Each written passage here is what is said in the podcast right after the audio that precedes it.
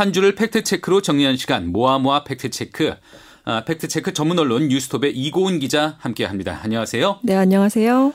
어, 국회에 발의된 차별금지법에 대한 논란이 이어지고 있는데 오늘 이것에 대해서 팩트체크 해보신다고요? 네, 지난 6월 29일 장혜영 정의당 의원 대표 발의로 차별금지법이 발의가 됐습니다. 네. 어, 해당 법안 1조를 보면요.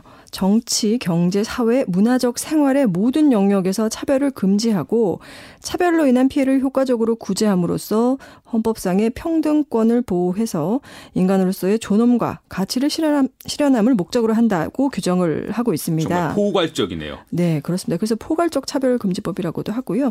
어, 법안에서 차별을 구체적으로 정의하고 있는데 그런데 이 중에서 성별, 성적 지향, 그리고 성별 정체성 등이 포함이 돼 있습니다. 때문에 차별 금지 법안이 동성애를 옹호하는 혹은 동성애를 반대하면 처벌하는 법이 아니냐 이런 정보가 유통되고 있고 그에 따라서 반발 여론도 심각합니다. 예, 말씀하신 것처럼 이 법안에 반대하는 쪽에서는 실제 차별금지법이 국회를 통과하면 동성애자가 더 늘어날 것이다. 이런 주장까지 나오고 있거든요. 네, 예. 그렇습니다. 예. 지난달 20일이었는데요. 국회에서 관련 토론회가 열렸어요. 2010년 영국에서 평등법이 시행이 됐는데 어, 반대하는 쪽에서는 이 평등법 시행 이후에 트랜스젠더 청소년이 무려 2,500% 이상 늘었다. 아, 이런 2,500% 250%도 네. 아니고 네, 이런 주장을 했습니다. 어, 그런데 주한 영국 대사관에서는 실제로 그런 통계 자체는 존재하지 않는다라고 확인을 했고요. 아, 그래요? 그래요? 예, 또 그리고 영국 정부의 통계를 봐도 실제 트랜스젠더의 숫자가 평등법 시행 전과 후 사이에 차이는 없었습니다. 네. 어, 그리고 법 시행 후에 동성애자 비율이 폭발적으로 증가했다 이런 주장도 나오는데 2014년에 이제 처음으로 통계를 어, 집계를 했는데 그때 1.6% 이후에 4년 후인 2018년 통계에서 보면 2 어, 2.2% 정도로 좀 미미한 수치 변화가 있었습니다. 네, 일단 뭐 간단하게라도 팩트 체크를 해보긴 했는데. 있는데 어쨌든 반대하는 쪽에서는 주로 해외 사례를 들어서 그런 반대의 논거를 삼고 있는 거네요. 네, 이미 시행하고 있는 국가들이 있기 때문인데 어 이런 국가들에서 동성애가 과하게 늘었다 이런 전례를 통해서 반대 입장의 정당성을 확보하려고 하는 것 같습니다. 네. 그런데 실제 통계를 보면 사실은 달랐고요. 영국에서 어 평등법 도입 이후에 동성애 옹호를 어 교육해야 한다. 이걸 의무화했다는 주장도 있었지만 그렇지는 않았고요. 역시는 아니고. 네, 또 캐나다 온타리오주 같은 경우는 자녀의 성적 지향에 반대하면 부모 부모의 양육권을 뺏는다 이런 법이 생겼다는 주장도 있었지만 이건 역시 사실이 아니었습니다. 예. 어, 실제로 법은 심각한 성적 정서적 학대를 할 때 아동 보호 기관이 관여할 수 있다 이런 내용인데 이것이 이렇게 와전된 것이죠. 예. 어, 실제 내용과는 전혀 다른 내용으로 이게 국 내에서도 여론이 확산되는 조짐이 있는 건데요. 우리의 경우에도 동성애 반대하면 처벌받게 된다는 내용 그런 이야기가 어, 이야기를 빌어서 이제 차별금지법을 반대한다 이런 비판의 목소리가 큰 것 같아요. 네, 그렇습니다. 그렇지만 어, 동성애 반대한다고 처벌받는다 이것은 사실이 아닌데요. 차별금지법은 합리적인 이유가 없이 고용, 재화, 용역 등의 공급이나 이용, 그리고 교육기관의 교육이나 직업 훈련, 행정 서비스 제공이나 이용 이런 경우들에서 어, 이 사람을 제한하거나 배제하는 행위를 불법으로 규정을 하고 있습니다. 네. 그래서 방금 말씀드렸던 이 네 가지 경우에 포함되지 않는 경우에는 전혀 처벌의 대상이 되지 않고요. 동성애자라는 이유로 이 앞서 말씀드린 그 차별의 행위를 한다면 불법이 될 수는 있겠지만 어, 동성애를 반대한다고만 해서 예, 처벌의 대상이 되는 것은 아닙니다. 아, 동성애를 단순히 반대한다는 이유로는 처벌받지 않는다. 네, 그렇습니다. 그러니까 이 법의 본질은 누구나 생존을 위해 살아가야 하는 생활 영역에서 어, 이 영역 영역에서만큼은 성별이나 이런 성적 지향을 이유로 해서 어, 차별하거나 공격하면 안 된다 아, 이런 점이 있다고 봐야겠습니다. 네. 내가 남들과 다르다고 해서 내가 불이익을 받아서는 안 된다. 내가 피해를 입어서는 안 된다. 이게 이게 법의 취지인가 보네, 네, 보네요. 그렇습니다. 아, 그러면 학교나 직장에서 어, 보다 공적인 장소에서 동성애자에 대한 금지된 그 차별적 언행을 해도 처벌받는 게 아니냐 이렇게 우려하는 분도 있는데 이것도 아닌가요? 네, 그것도 사실이 아닙니다.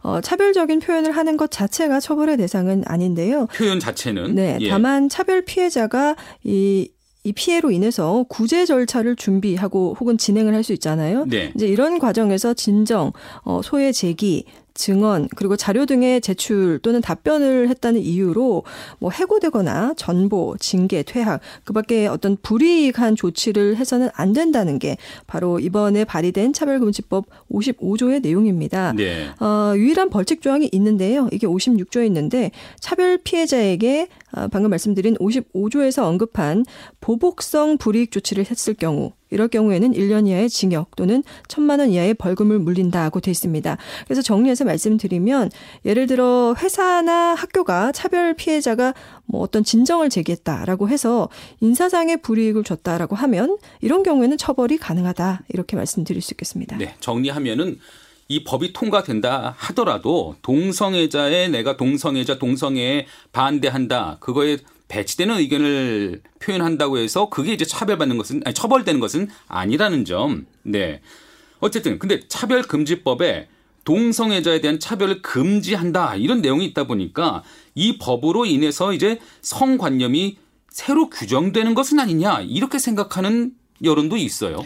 네. 아무래도 선, 전통적인 성관념이라는 게 남성과 여성 이렇게 신체적인 특성에 기반을 두고 어, 태생적이고 또 이분법적인 방식으로 양성으로 어, 구분을 하는 것일 텐데요. 지금까지요? 네. 그런데 차별금지법은 성별, 성적 지향 그리고 성별 정체성의 개념을 각각 규정하면서 이로 인한 차별은 이유가 될 수 없다고 보고 있습니다. 그래서 법안에서 이 성별의 정의를 보면 여성, 남성 그리고 그 외에 분류할 수 없는 성이라고 규정을 하고 있는데 이 때문에 남성이나 여성 중 어느 한쪽으로 규정할 수 없는 제3의 성을 법적으로 인정하고 있다는 점에서 아무래도 전통적인 성관념과는 좀 다른 시각을 갖고 있다고 볼 수 있겠습니다. 그 점 때문에 이제 우리 기독교계가 충돌할 수 밖에 없는 그런 부분이 생기긴 하는 것 같아요. 네. 그럼 성적 지향, 성별 정체성에 대해서는 이 법이 어떻게 정의를 하고 있어요? 어, 성적 지향은 이성애, 동성애, 양성애든 어, 감정적, 호의적, 성적으로 깊이 이끌릴 수 있고 또 친밀하고 성적인 관계를 맺거나 맺지 않을 수 있는 개인의 가능성 이렇게 규정을 하면서 네. 이성애와 동성애 그리고 양성애까지 동등한 위치에 뒀고요.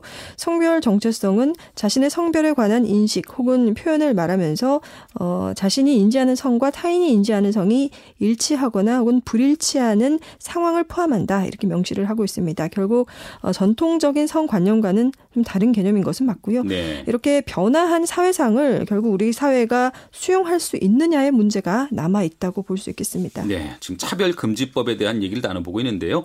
이번에 발의된 법안의 이름이 포괄적 차별금지법이잖아요. 네. 그러면은 포괄적이지 않은 개별적 차별금지법은 이미 있다고 봐야 되는 거예요?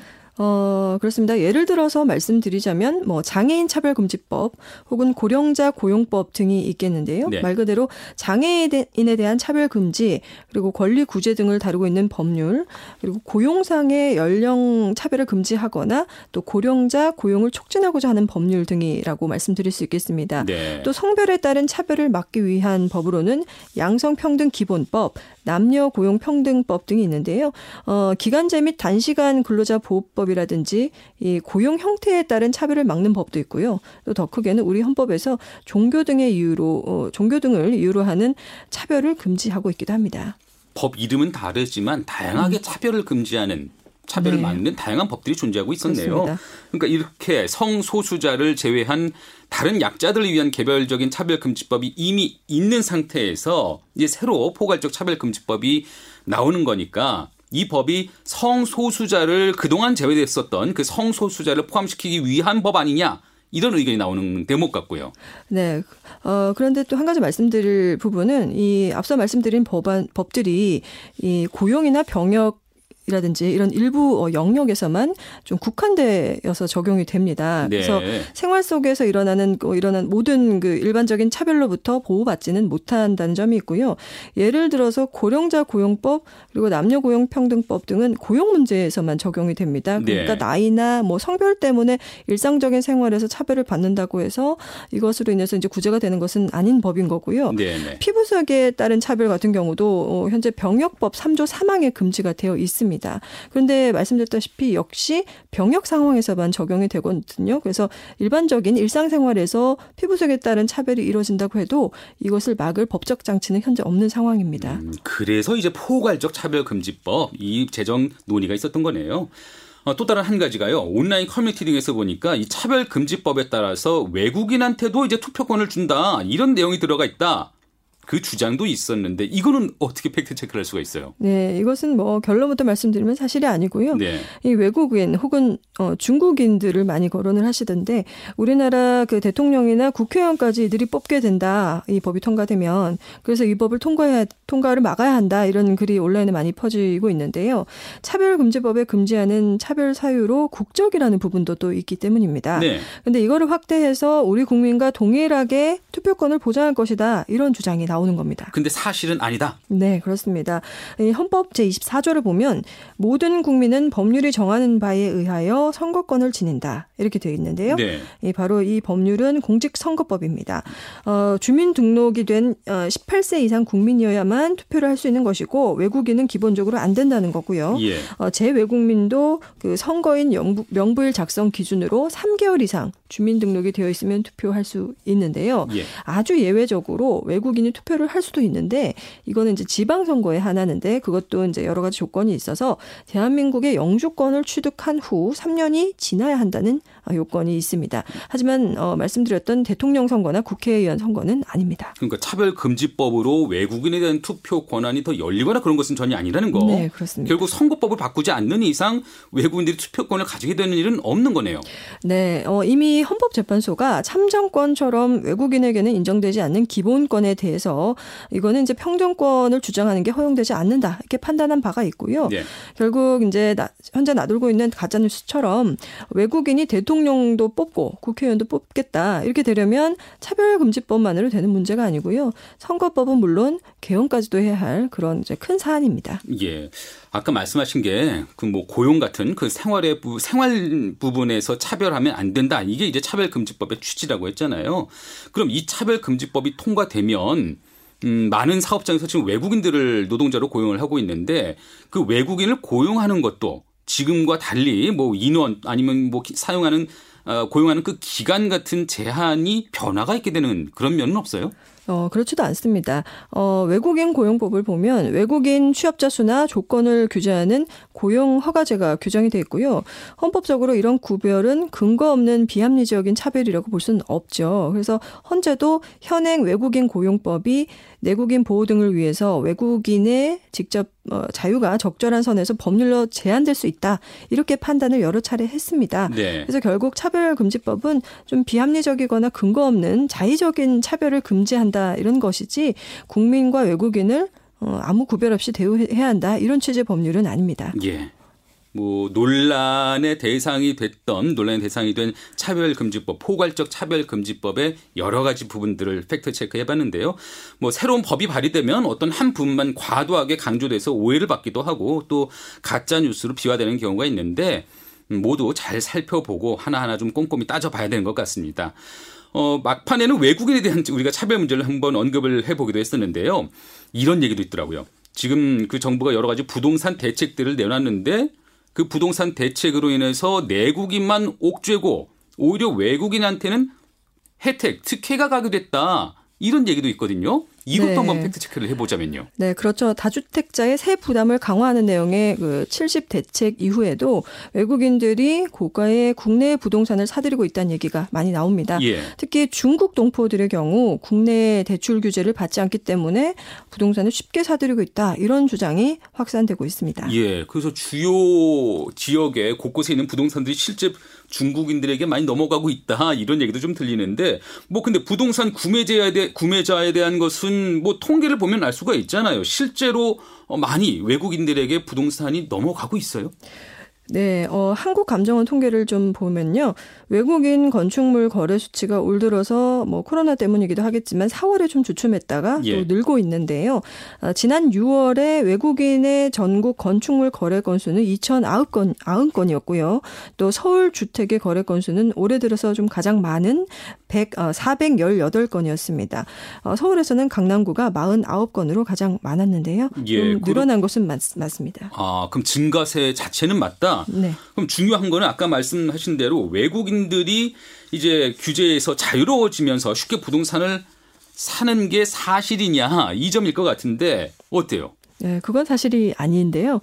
어, 부동산을 사고 파는 거래에 있어서 외국인이라고 해서 규제가 더 있거나 혹은 규제가 덜한 것은 아닙니다. 네. 부동산 거래 신고법 제7조는 부동산 취득과 양도 등에 대해서 국가 간 상호주의를 따를 것을 규정을 하고 있는데요.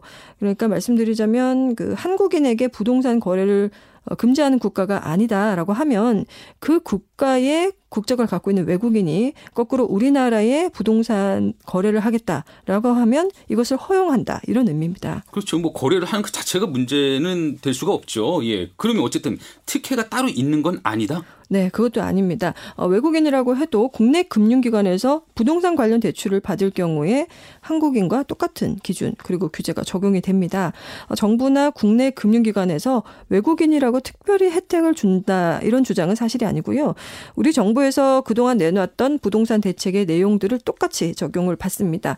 다만 외국인이 자기 나라에서 대출을 받아서 오는 경우도 있을 수 있잖아요. 네네. 네. 그렇게 해서 우리 부동산을 사는 걸 규제할 방법은 없는데 이 부분은 결국 이, 이게 자기 자금 조달로 봐야 되기 때문에 이걸 제한할 방법은 없습니다. 아 그러면 지금 대출 규제가 이제 국내에서는 대출 규제가 이게 강하게 좀 들어간 상태에서 상대적으로 외국에서는 돈을 끌어오기가 좋으니까 쉬우니까 그 부분에 대해서는 혜택이 아예 없지는 않다 이렇게도 볼 수 있을까 싶은데 사실 지금 코로나19 때문에 다른 나라는 부동산 가격 상승이 별로 없잖아요. 근데 우리 유독 우리나라는 특히 수도권 지역을 중심으로는 가파르게 오르고 있어서 앞으로 더 오를 것이라고 예상된다면은 외국인 입장에서는 부동산으로도 좋은 투자처로 보일 것 같아요. 그러면 네. 문제는 이렇게 거래가 몰리면은 가격이 더 치솟으면서 내국인들은 상대적으로 피해를 보게 될 여지는 있지 않나 하는 생각도 들거든요. 네, 그래서 많은 분들이 좀 어, 안 좋은 여론을 또 갖고 계신 것 같은데, 어, 말씀드렸다시피 외국인들에게 특별한 혜택을 주는 것은 아니지만 한국 부동산 시장이 투자 가치가 있다고 보기 때문에 어, 외국인들이 모여드는 것이다. 이렇게 해석은 할 수가 있겠습니다. 네. 어, 현재로서는 외국인 개인의 부동산 매매를 제한할 수는 없고, 어, 결국 이제 외국인 부동산 거래를 제한해야 한다라는 그런 여론도 나오지만 이걸 어, 제한하려면 법령의 개정이 필요한 부분이고요. 예. 어, 한국 내에 투자한 외국 법인 같은 경우에는 부동산 거래를 어, 막기는 어렵습니다. 이 한미 또는 한중 FTA 규정에 따라서 미국이나 중국 자본이 들어간 한국 법인이 토지를 취득하는 것에 대해서는 제한할 수 없도록 하고 있기 때문입니다. 네, 그런 현실이 있기는 하죠. 그런 현실이 있기는 한데 지금 부동산 상황이 워낙 심각하니까요. 뭐 이런 심각한 상황에 맞춰서 그런 현실에 맞춰서 외국인의 좀 뭐라 그럴까요? 좀 무분별한 투기와 같은 부동산 투자를 막으려면 뭔가 그래도 조치가 필요하다 이런 목소리가 나올 법도 하거든요. 네, 그렇습니다. 그래서 일정 구역에 한해서 뭐 법을 개정해서 외국인의 매매를 제한하는 방안도 가능하지 않느냐 이런 어 이야기도 있고요. 또 자국의 부동산 상황에 따라서 외국인의 규, 규제를 그 부동산 투자 규제를 시행하는 나라도 이미 있기 때문에 이런 네. 사례도 살펴봐야 한다라는 어, 의견도 있습니다. 예를 들어 싱가포르 같은 경우는 외국인들에게 다주택자와 법인 수준으로 이 규제를 하고 있고요. 또 영국은 외국인에 대한 양도소득세 감면 제도를 일시 폐지했다고 합니다. 네. 또 뉴질랜드는 구축 주택을 어, 비거주 외국인이 매입하지 못하도록 하는 법안을 시행하기도 했고요.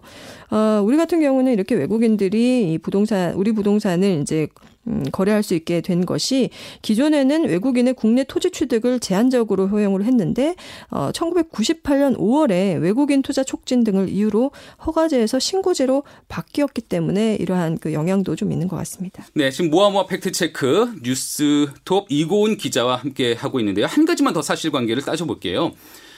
3년 전에 한국 외교관이 주 뉴질랜드 그 대사관에서 근무할 때 성추행을 저질러서 어, 현지 경찰이 수사 중이다 이런 사실이 알려졌는데 이 사안이 지금 외교 갈등, 외교 마찰로까지 이어지는 것 같아서요. 네, 그렇습니다. 이 상황을 좀 어, 정리를 한번 해드리면 그러니까 2017년 말에 한국 외교관 A 씨가 어, 주 뉴질랜드 대사관에서 근무하면서 뉴질랜드 국적의 남자 직원을 어, 세 차례 성추행했다 이런 혐의로 어, 뉴질랜드 경찰이 수사 중이라고 하면서 지난달 25일에 예, 뉴질랜드 방송 뉴스 허브라는 곳에서 보도된 바가 있습니다. 네. 이 사건이 한국과 뉴질랜드 양국 간의 외교 문제로 비화할 가능성이 말씀하셨다시피 높아진 상황인데 바로 지난달 28일에 문재인 대통령 대통령이 저신다 아던 뉴질랜드 총리와 정상 간 통화를 했는데 이 통화 당시에 이 내용이 언급이 됐기 때문에 어, 논란이 확산되고 있습니다. 보통 정상 간의 통화를 할 때는 껄끄러운 얘기들을 안 꺼내는 게 관례잖아요. 근데 이번에는 분명히 뉴질랜드 총리가 이 문제를 제기를 했고 이에 대해서 문재인 대통령이 뭐라고 설명한 것은 사실인 것 같습니다. 어, 문 대통령 뭐라고 입장을 밝혔을까요? 예, 문 대통령은 성추행 이 의혹과 관련해서 사실관계 확인 후에 처리하겠다 이런 입장을 밝혔다 고 하는데요. 말씀하신 대로 국가 정상 간의 통화에서 성추행 의혹이 거론된 것 자체가 굉장히 이례적입니다. 그러나 구체적인 대화 내용은 공개되지 않았고 다만 그 아던 총리가 범죄인 인도 요청까지는 하지 않은 것으로 알려지고 있어요. 근데 이날 아던 총리가 사건에 대한 유감을 표하면서 사건 수사 협조를 요청했을 가능성은 거론이 되고 있습니다. 네. 이 시점을 보면 A 씨가 이제 2017년 말에 성추행을 저질렀다고 알려져 있고 예. 2018년 초에 근무를 이제 마치고 뉴질랜드를 떠났다고 합니다. 그래서 현재는 또 다른 국가의 그 공간 총영사로 근무를 하고 있고요.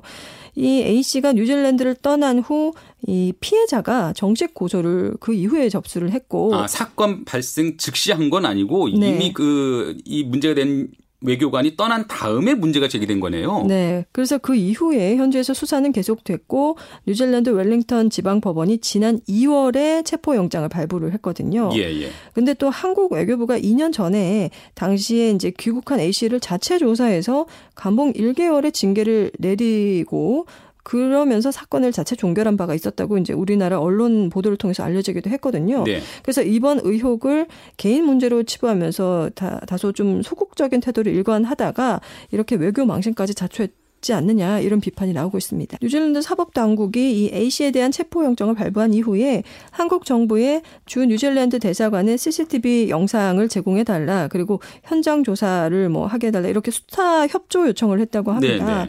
그런데 이제 뉴질랜드 측 주장에 따르면 어, 우리 정부가 이에 응하, 응하 지 않았다라는 것이고요. 네. 뉴질랜드 외교부는 지난달 30일에는 그 한국 정부가 이 사건과 관련한 뉴질랜드 경찰의 그 앞선 요청에 협조하지 않았고 이에 대해 실망을 표한다. 이렇게 한국 언론의 입장을 밝힌 바도 있습니다. 음.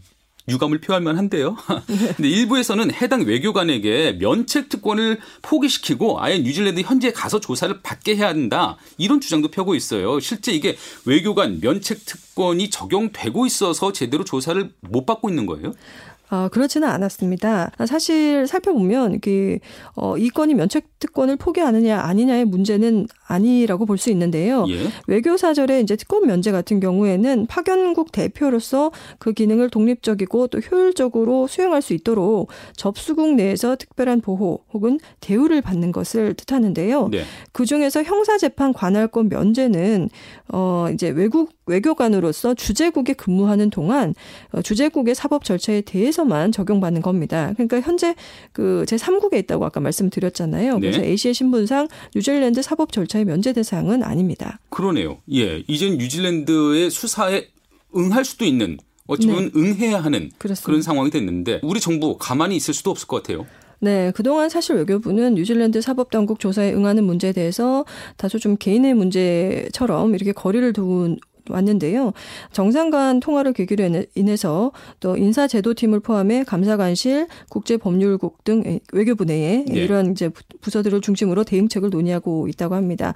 어, 외교부 김민철 대변인은 어, 무관용 원칙을 지키고 있다 하면서 정확한 사실관계를 토대로 이 사안이 해결될 수 있도록 노력하고 있다 이렇게 설명을 했습니다. 네. 어, 가능한 방 안이 무엇이 있겠느냐. 뭐 2000년에 발효된 그 한 뉴질랜드 형사사법 공조 조약을 우선 적용 해서 정부가 수사에 협조를 하는 방안도 있을 수 있다. 혹은 양국 간의 범죄인 인도 조약에 어, 입각해서 신병 인도를 요청한다면 이제 뭐 수용 여부를 판단해야 하지 않겠느냐 이런 방안도 거론됐는데요. 네. 근데 이제 현재는 이제 피해자 측에서 또 한국 국가인권위원회에 진정을 냈다고 합니다. 그래서 인권위가 조사 결과를 공개할 예정인데 또 외교부는 그 결론에 따라서 필요한 조치를 취할 방침으로 보입니다. 아, 뭐 가뜩이나 지금 국내에서도 잇따른 어, 성추행 문제들, 성폭력 문제들로 인해서 나라가 온통 어수선했잖아요. 근데 이런 문제들이 이제 국제적으로도 한국이 아, 망신을 사게 되는 그런 상황까지 이어지는 것 같아서 저도 좀 얼굴이 좀 화끈거리네요. 오늘 팩트체크는 여기까지 듣도록 할까요? 네, 감사합니다. 네, 지금까지 뉴스톱 이고은 기자와 함께 했습니다. 김정은의 주말 뉴스쇼 잠시 후 3부에서는요. 이번 주 주요 국제 뉴스 살펴보고요. 이어서 김현정의 뉴스쇼 화제의 인터뷰들 다시 들어봅니다. 잠시 후에 뵙겠습니다.